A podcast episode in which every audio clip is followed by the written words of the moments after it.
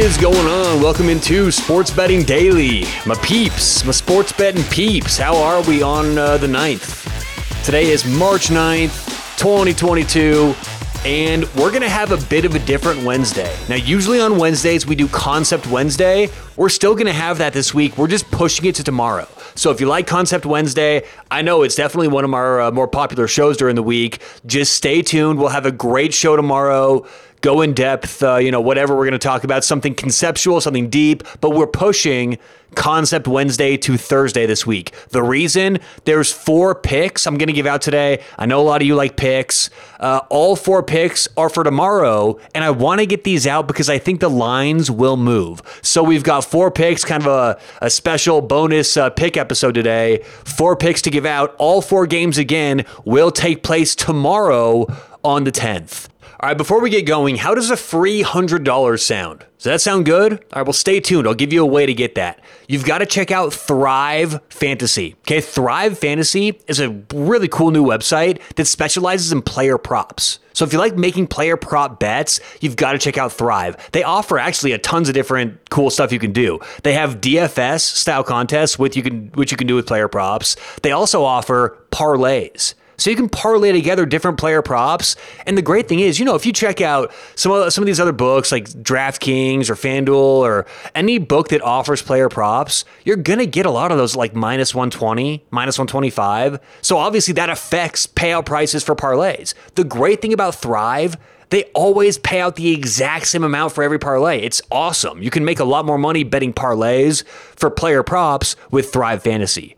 So check them out, thrivefantasy.com, or you can download the app. Now here's that free 100 bucks. They'll match your deposit bonus up to $100. And so if you put in 50, you get 50 back, put in 20, you get 20 back, but you put in 100, you get 100 matched, and they'll give you free tokens, I think four free tokens to some contests, which is worth in itself what 80 bucks.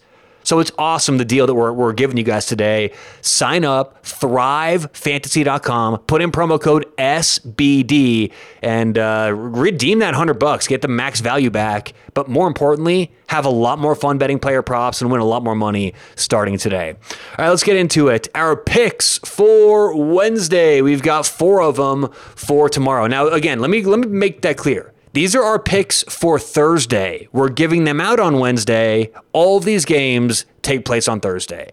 Let's go game number 1, college basketball. This game is pretty early tomorrow. I think 8 era 8:30 a.m. Pacific time. So 8:30 Pacific, 11:30 Eastern. We're gonna take Michigan minus one and a half against Indiana.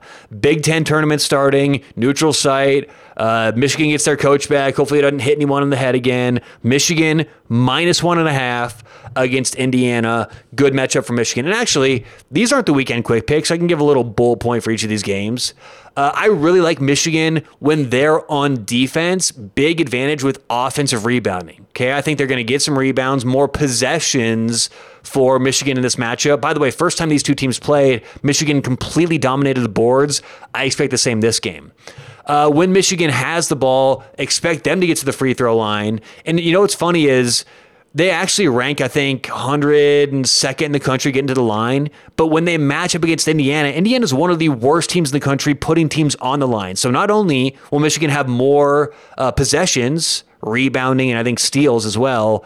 But uh, they're going to go to the line. So everything adds up to me this game to be a little bit of value for Michigan. I'd actually take them all the way up to two and a half. Let's go Michigan minus one and a half up to two and a half tomorrow against Indiana.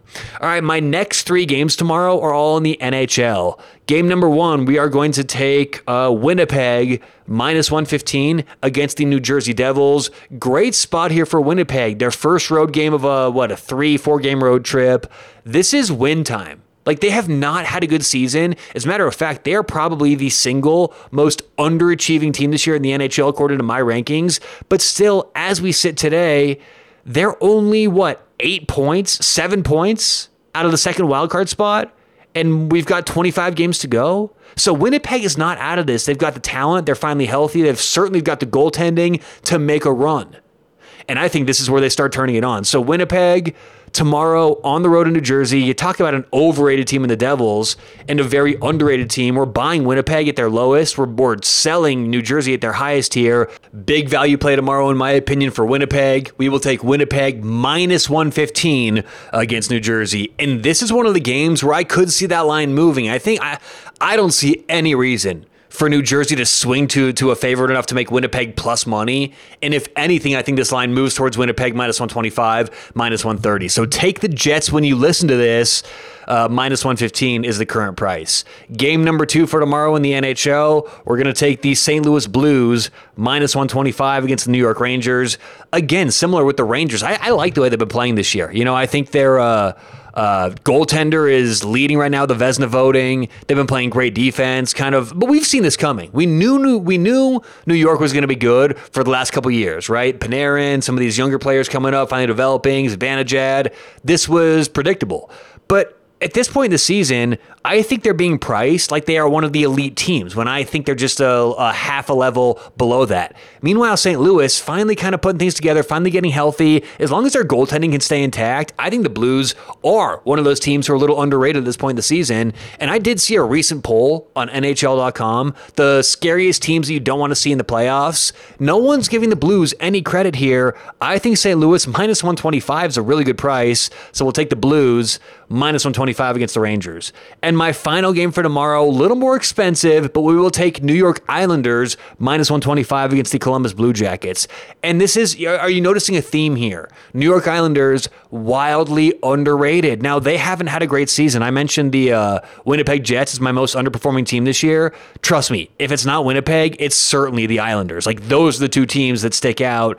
And I mean, the Islanders may be even you know more in that conversation because they were a favorite preseason to win the Stanley Cup or at least compete for the Stanley Cup.